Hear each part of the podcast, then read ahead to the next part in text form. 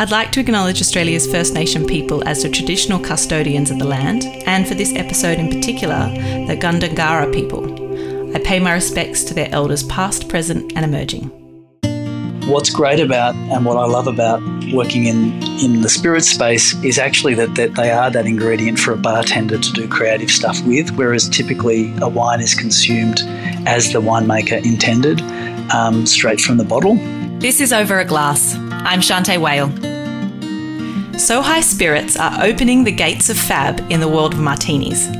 Their Southern Highland Spirit Company was co-founded by Alex Doughty and Greg Logan. Together, they are changing the way you construct your classic 5 o'clock cocktail. Today I'm joined by Alex. Hi Alex, thanks for joining me. Hey Shantae, nice to be here. Thanks for having me. It's a cracking day here in the Highlands. Oh, I bet it's beautiful. It's probably nice and warm down there at the moment. You reside in the Southern Highlands, but is that where you're originally from? No, I'm from Sydney, but we moved here 5 years ago. And on a day like today, 30 degrees, it's actually hot for a change. After a year of cold and biblical amounts of rain, it's a great place to be, at least at the moment. Yeah, it's nice to be kind of drying out for a little bit. And what pulled you down to the Southern Highlands? I mean, it is such a spectacular part of the world, so I don't doubt it. But what was the original pull? Well, we've lived in big cities and in Australia and overseas, but really we wanted a different place to raise our kids, my wife and I, and moved here 5 years ago. We live in a town called Bowral. On a farm here, and I guess you could say we moved here for the good life and to give our kids, I guess, a different place to grow up, space, outdoors, countryside, and hopefully when you go down the main drag, people. So, yeah, and we haven't regretted a minute of it. I completely agree with you. It's so beautiful down that way, but to encourage, kids to grow up in the great outdoors when we're so lucky to have such a beautiful country to live in. Are they outdoor kind of people? They are. They really are. In fact, they're both quite into horse riding and mountain biking and those sort of things, so that's quite good. But like any parent with two teenagers, you sort of try to just make sure that they're off the devices and are doing something that engages their mind, and most of the time we definitely get that in spades here. But it's a great part of the world. Yeah, that's definitely a challenge for today's children, that's for sure, but a beautiful part of the world. Now, you're a martini drinker from way back, is that right? Yeah, I am, and I guess I really appreciated that probably especially during a former life when I was in the corporate world, and my wife and I, she wasn't my wife then, but we lived in the US, in New York for quite a while in the early 2000s, and that was really where I started to get a bit of exposure to cocktail culture, because growing up in Australia, you sort of know, you see good wine, certainly are exposed to things like beer and terrific drinks from the 2000s like, RTDs and other things, which we're probably all happy to forget about. But I think it was particularly being in America for about 7 years from 2004 that really I got exposed to that as a drink and other cocktails, because it was going through this huge explosion in the cocktail scene over there. And so I really started to taste them for the first time in America, and there actually seems to be having a bit of a renaissance now, as they have had over, decades. And, it's a fantastic drink. It certainly is, and all the pieces of the puzzles and the questions I had for you are coming together, because I was going to ask where did you first kind of have your first martini? Because you're right, it's not perhaps as big here, and maybe what we mostly know of perhaps a few years ago was like a martini, but maybe more flavoured kind of cocktails, not your kind of traditional ones. So it makes sense that you've been in the States and had that experience. So how did So High kind of come about? Thanks for, you obviously introed what we're about, but, like everything, I guess when you think about what led you down a path, often it happens from things in your childhood that you probably don't realise at the time. You know, I was a couple of things that stick out to me. My father has always enjoyed good wine and has a nice cellar, and I remember going to wine regions with my folks as a kid and playing with my brother out on the lawn outside cellar doors while they're inside tasting, eating cubes of cheese and Jats crackers, and waiting for them to finish. And, you know, I guess you got sort of exposed to the Aussie wine industry that way. I also remember as a kid, and I'm a bit embarrassed to say it, a movie called Cocktail that starred Tom Cruise. Some people might remember that. But I remember that was in the bicentenary year, I think, like 88, and I was 9. And so that probably ages me. And I remember just looking at that movie. Obviously I was very young, and it was just so cool. You know, they had all these crazy cocktail names they were saying. They were throwing these bottles around. Do you remember that movie? I definitely remember that movie. I had a massive crush on him in that movie. There you go. So, you know, I even remember buying one of those Boston cocktail shakers for my parents for Christmas just because I thought it was super cool. Yeah, so I guess that happened, you know, growing up. But I was at university. I worked for one summer in the fine wine department of Dan Murphy's, of all places, when they just got bought by Woolies in Paran in Melbourne. And that sort of fueled an interest in wine. But that took a back seat basically when I started a career after uni in sort of the financial services marketing space. And that took me to America, which I really enjoyed. And basically I spent my 20s in New York. And so at the time there, it was just this amazing cocktail scene. There were these great bars and these speakeasies that were serving drinks that, frankly, I'd never seen before.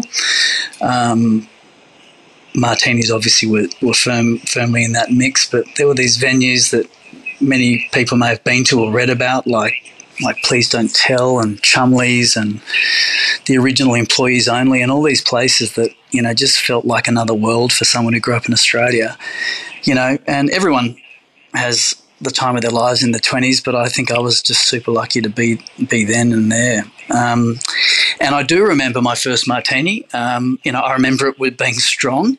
I remember it being a step up from, you know, the ubiquitous Cosmopolitan and other sort of sweeter drinks that you might have tried before. It was like the best cold glass of water you've ever had. You know, it was refreshing, it was pure, it certainly gave you a hit, but if it was well made with good ingredients, you know, frankly, it's delicious.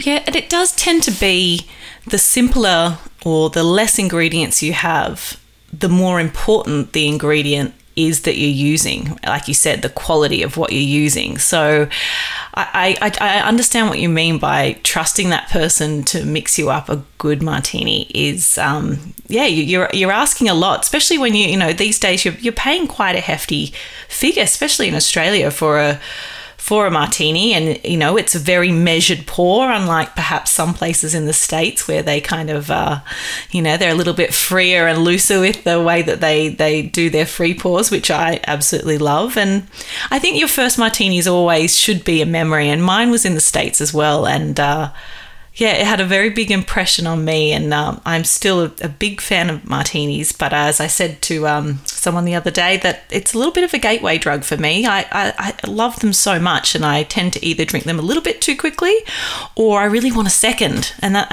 I'm in this place where I don't always want to be. Yeah, totally. To use a car analogy, I reckon if you have an evening start with a martini, it's like you're going straight to third gear, which you know, frankly, is sometimes what's needed. Definitely. Well, you're right. It definitely is. Now, I can blame you for starting my my Sunday night off with a martini last night, and I was able to have your beautiful extra virgin vodka, which was sensational, used with also your wonderful vermouth, and then olives, which I have to say are some of the best olives I've ever had. They're absolutely delicious. So tell me a little bit about how kind of So High came about. You obviously fell in love with martinis, and did you see a gap in the market for kind of a certain type of, you know, gin or vodka that you didn't see was there, and how did you kind of package all that up? Sure. And well, firstly, I'm glad you had a good cocktail with it. Thank you for telling me. Always worried if people don't. Yeah, I mean, firstly, the name So High is short for Southern Highlands. I have had someone ask me if it's medicinal cannabis, and I just thought I'd clarify that. You know, as you say, we make gin, vodka, and vermouth, and we make them with ingredients and flavours that speak of our part of the world here. For those that aren't that familiar with our part of the world, we're sort of an hour and a half out of Sydney on the way to Canberra. We're high altitude, sort of 700 metres above sea level. And, you know, we're sort of beautiful green hills, great volcanic soil, really manicured gardens. And so we've really tried to capture all of that in our products.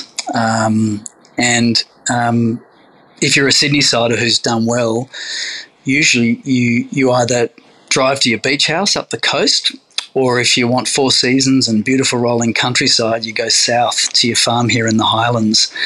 And I think that's because, you know, we've just got this beautiful scenery, landscapes, you know, country towns. It's almost more of an English landscape. Lots of greenery. Even that movie Babe with the pig, that was filmed here in the Highlands, if you remember that. But, you know, I think so we've sort of got a beautiful part of the world that we're in, but very specifically I think we've tried to be inspired by this sense of place and capturing that in our products. So that's ultimately what inspired us to create the products you just talked about.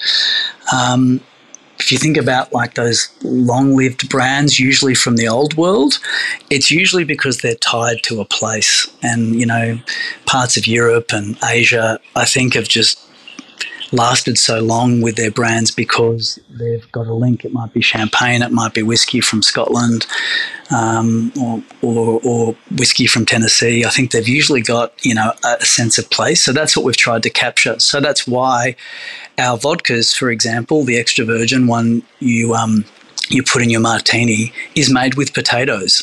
And we do that because we're known for our potatoes here in the Highlands. We've even got a big potato on the main drag of Robertson. Beautiful, you know, we think they're Australia's best. Some of the best chefs in Sydney use those potatoes for their dishes. And so we've really taken that ingredient, and we've been inspired by the texture and the creamy mouthfeel that comes from it. Frankly, almost inspired more by the sort of classic Russian, Polish vodkas that sort of have that feedstock as what they make their products from. So that's a great example of being, I guess, almost naturally led to using potato in our vodkas. The extra virgin one you mentioned, maybe just to take that one step further, that was a bit of a product that came up during the product development process from our signature vodka, which we call Potato Crisp. And we did that because we wanted to find the best martini olive, which you mentioned. Those olives are grown for us by our great olive growing partner, Alto Olives. They grow their olives in a place just outside of Crookwell here in New South Wales in the Southern Tablelands. And we love their olives. And one of the things that drew them to us was they're naturally brined, and they're also just got this beautiful texture and meat, fleshy texture to the olive. They do that because they brine them in nothing but water and Olsen sea salt from South Australia. And so when we were playing around with that brine, we actually tested adding it at the end of the distillation to our signature potato vodka, and that started to sort of unfold into this really interesting dirty martini vodka. So not a cocktail in a bottle, but just something that's got more salinity, more savouriness, and so really terrific in a dirty martini, also great in something like a Bloody Mary. So I guess we just let the region and its ingredients sort of in a way guide us to what was going to work, and we were lucky enough to develop that product and win a few awards along the way in our first year. Mm. Yeah, and you did. I mean, your vodka won gold in the London Spirits competition in 2022, which is the highest ranking. Is that right for an Australian vodka? It is. It was a real pinch-me moment. Obviously, you get super proud of the products you make, but you just hope the world likes them. And, yeah, that competition is one of the three big ones globally. And, we definitely were super chuffed, and that actually led us to have the confidence to release that as a not just a trade-only product, but something for the wider market. So, yeah, it's been a great early win for our business. Mm. It's interesting because when I look at your first thing you look at when you enter into your spirits is the bottles. They come in these incredibly stunning cut glass bottles that really gave me a kind of reminder of almost of the kind of 70s kind of era of those beautiful kind of cut glass, sometimes half globe kind of bars that people would have, and they would mix their drinks. So it really gives you a sense of a feeling. But the more I looked into your brand, and the more things make sense to me. It made sense that you had really considered all the ingredients that make up, the vodkas or the gins or the vermouths, that they have a sense of place, but also that they kind of were packaged to, really hit a particular consumer. And somebody that loves martinis, it all just makes sense to me. It makes sense, the olives that were considered, you've only got a few ingredients, you've really kind of picked it out. So it's really the whole package. And as somebody who loves olives and is very picky about my olives, I'm very picky about my pickles as well. The wonderful kind of snap that you get on the outside of those olives and the skin, and then they're just the right amount of firmness. The brine is perfectly salty. I was in seventh heaven, and I have to commend the whole team on all of the components that have gone into it, because it really looks like nothing has not been considered. Thanks a lot. Thanks for noticing. Yeah, it definitely makes you feel it's all worth it, because, obviously liquid needs to be terrific, but, people usually make their purchase decisions with their eyes and their hearts first. They typically won't necessarily buy it a second time if they don't love what's in it. But we definitely spend a lot of time thinking about how we package our product. We were inspired by things like champagne, so these sort of classic silhouettes of the classic champagne bottles, and also things like perfume, so categories outside of alcohol that have these beautiful rib bottles, as you said, a bit more of a timeless deco or retro feel. We're glad you noticed. Certainly a labour of love. I can really tell that. I mean, the first thing I did was have a sip of the brine, because I'm a total olive brine sipper from way back, and pickle juice sipper from way back. But tell me a little bit about the moment that you first held a bottle of So High in your hand and kind of made your first drink. Did you, do it with the group and the team that kind of was involved, or how did you celebrate that moment? I'm sure that many makers or, people who create things from scratch can relate to this, but it's a really emotional thing. You don't realise it until it hits you, but For So High, it was the culmination of a couple of years of work, frankly, a lot of time, energy, trial, error, and that starts obviously with the liquid. What do we want it to be about, researching ingredients, partnering with growers, refining it, throwing stuff out, starting again, all that good stuff. You then layer on top of that how do we want to tell our story about this place? Obviously, the name itself, and I give full credit to Greg for that. He's just such a talented guy in terms of he came up with So High straight away, and what's the world around that? So we call our brand Playfully Posh. It's a little bit tongue-in-cheek. We don't take ourselves too seriously, but we try to be a little bit fancy. And then the packaging, yeah. So, for those that haven't had much to do with the custom bottle industry, it's a really long lead time. You sort of have to make big decisions early. And once you press go, it's not like you're doing, a couple of hundred bottles and then hoping that it goes well. So, seeing it all together and holding it in your hand and seeing the finished package as you had in mind, yeah, it was a really, really emotional time. And frankly, we were delighted.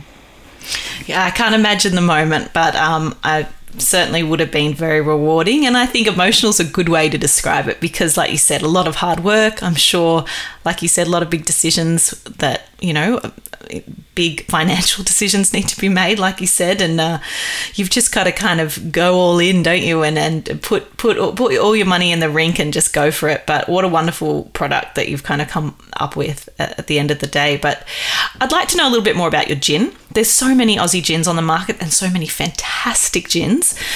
With all the botanicals to choose from, how did the recipe evolve? Yeah, look, you're spot on, Shantae. Like, the world doesn't need another gin. I think we can agree with that. But I think two things, particularly during COVID, that kept coming back with, we always wanted to create potato-based vodka, and our gin is our two signature products. And then we've since launched our vermouth, as you said, and so on. But the gin is very much inspired by here, by our place. And so what does that mean? Well, it means it's not a juniper-forward London dry style. It's actually a more balanced, layered, sort of a delicate gin, and it's really more inspired by our gardens. That's why we call it Garden Envy.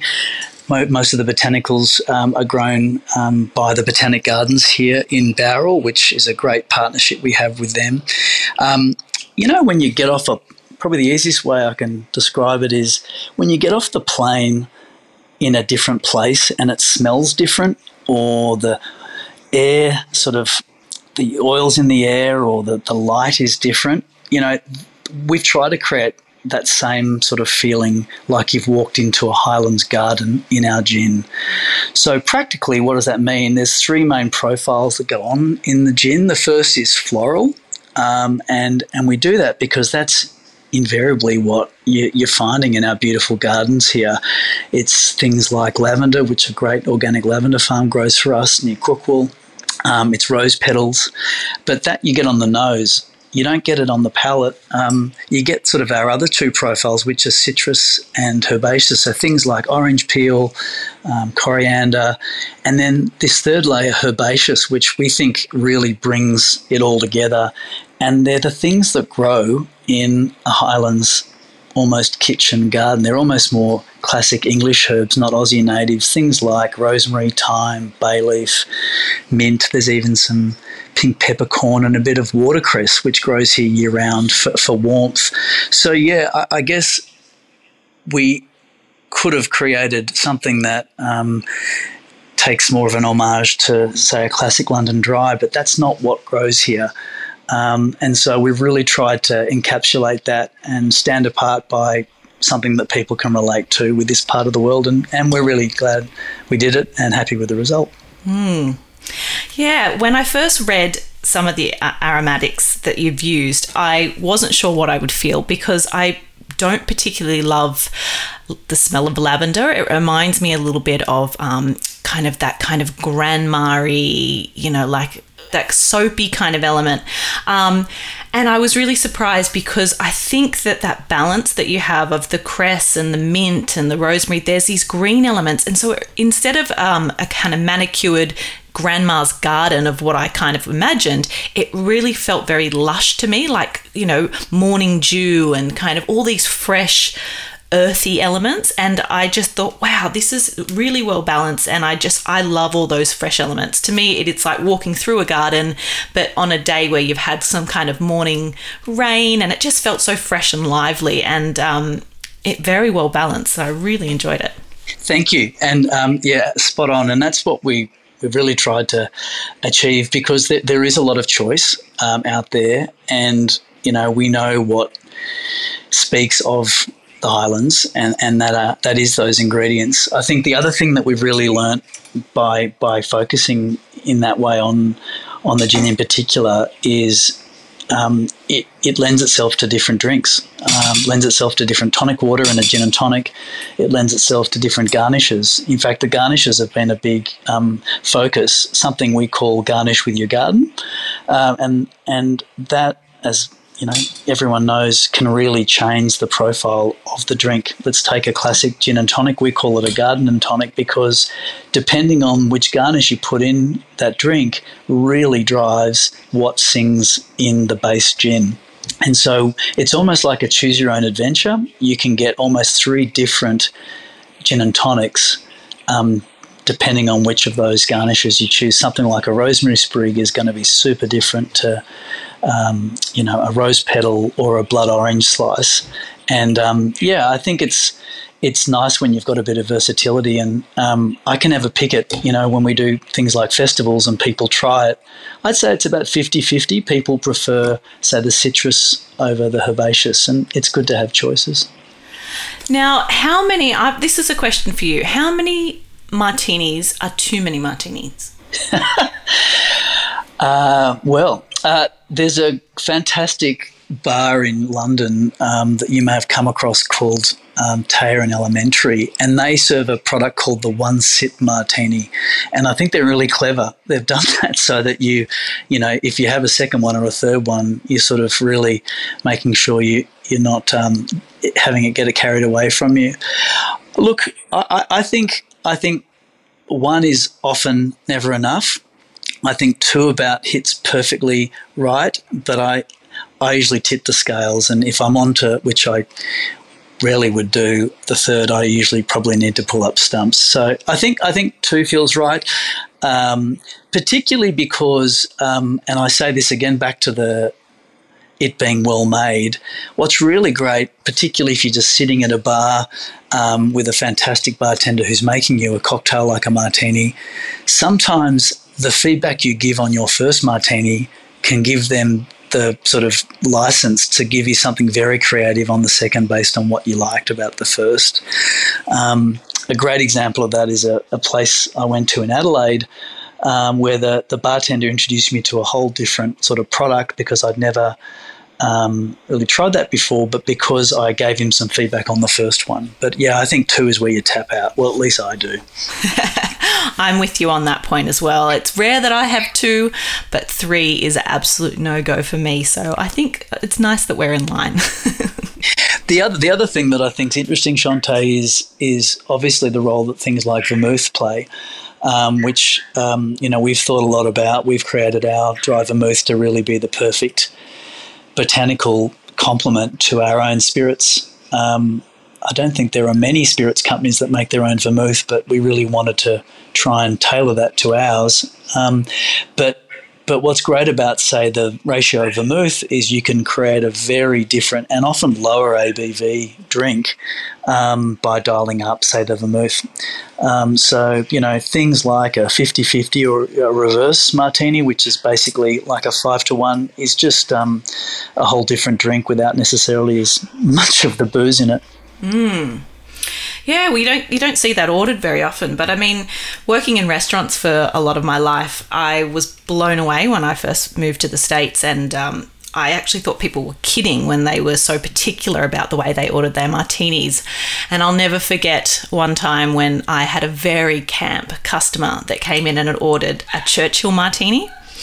And being the Aussie, I was like, what the hell is this guy talking about? And he said, oh, darling, it's just straight frozen gin and prepared while you're glancing at the unopened bottle of vermouth. And he was so hilarious. And I was in stitches. And he was just a really funny guy, but I couldn't believe. I was like, my God, how many ways are there to order martini? But we do see in Australia now that people really are drinking a lot more martinis. I remember, coming back to Australia about, 10 years ago, and it was very rare. It would be, a cosmopolitan, like you said, or an espresso martini, but a lot of martinis going out the door these days, which is great to see.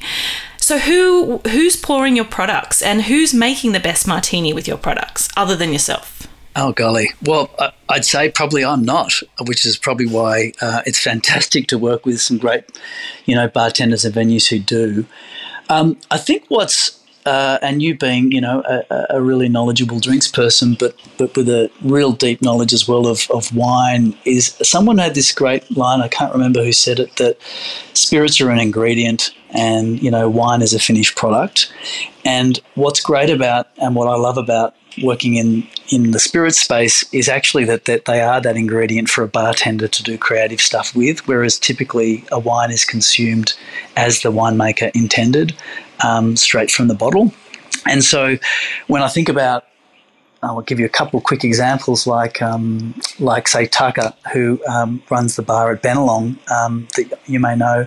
And what's fantastic about what they do with, say, our vodka there is he makes a signature cocktail that's very much about what Benelong is about, and they often name their drinks after, because they're in the Opera House, after fantastic music-related things. So they call that drink Strawberry Fields Forever. That is completely different to what someone like Ryan, who is the head of the bar at Encore by Claire Smith, which is a great customer of ours.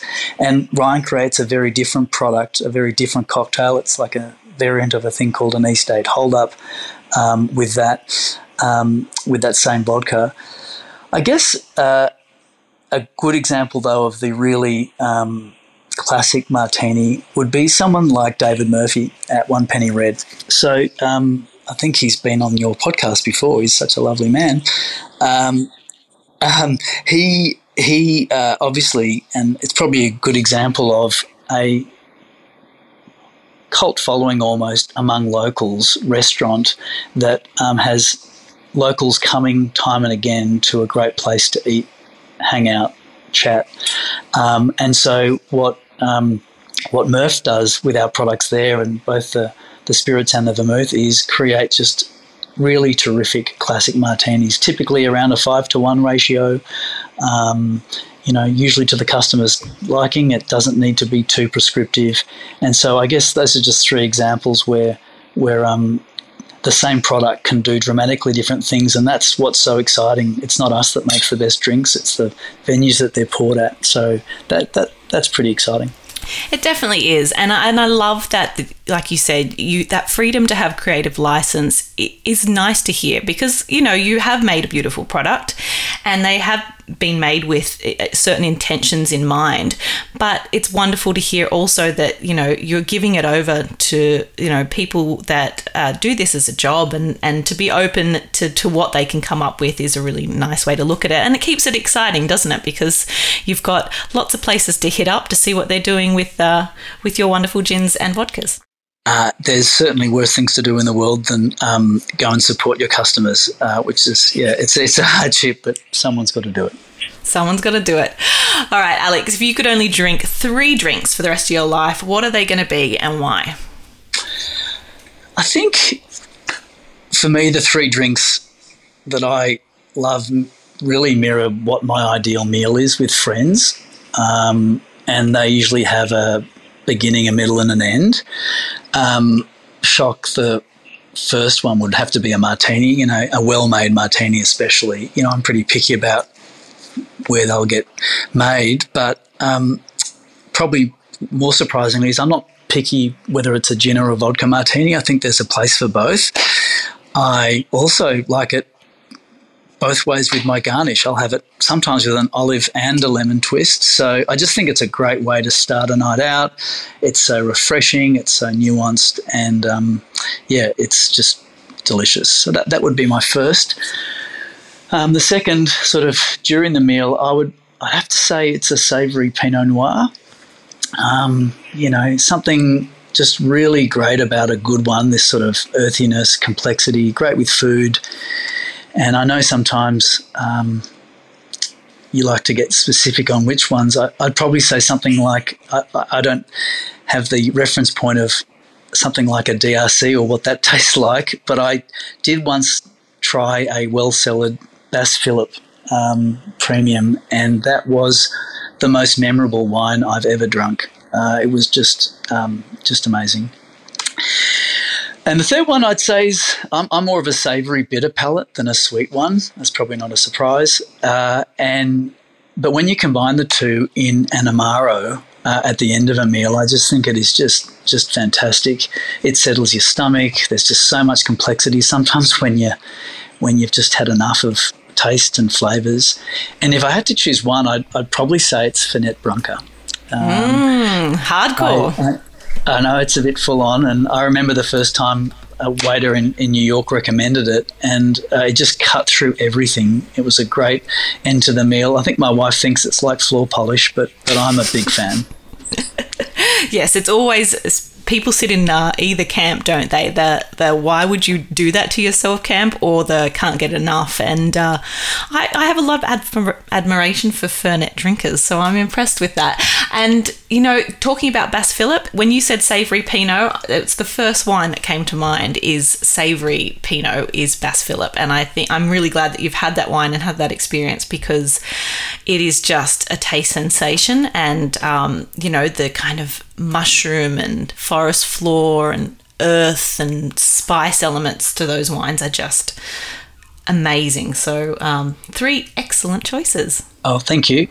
It's been such a pleasure having you on, Alex. I love the product. I'm glad that it's being poured by and being, you know, consumed so well, and the response is so well, and, you know, I just wish you the very best onwards and upwards, and maybe we might see some, you know, maybe some pickled onions down the track or something like that from you. Who knows what's in the workings? But congratulations on a great product, and thank you for joining me today. It's been really fun talking, and I know that we could probably do this for a lot longer, because I could talk martinis and drinks all day.